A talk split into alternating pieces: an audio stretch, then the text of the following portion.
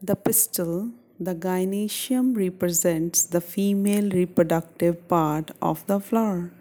The gynoecium may consist of a single pistil means monocarpellary or may have more than one pistil means multicarpellary.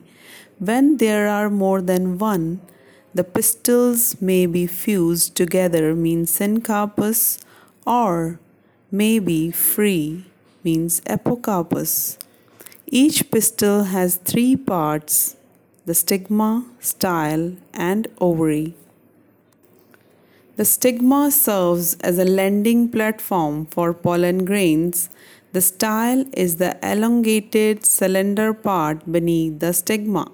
The basal bulge part of the pistil is the ovary. Inside the ovary is the ovarian cavity means locule the placenta is located inside the ovarian cavity. Arising from the placenta are the megasporangia, commonly called ovules. The number of ovules in an ovary may be one in wheat, paddy, mango, to many in papaya, watermelon, orchids.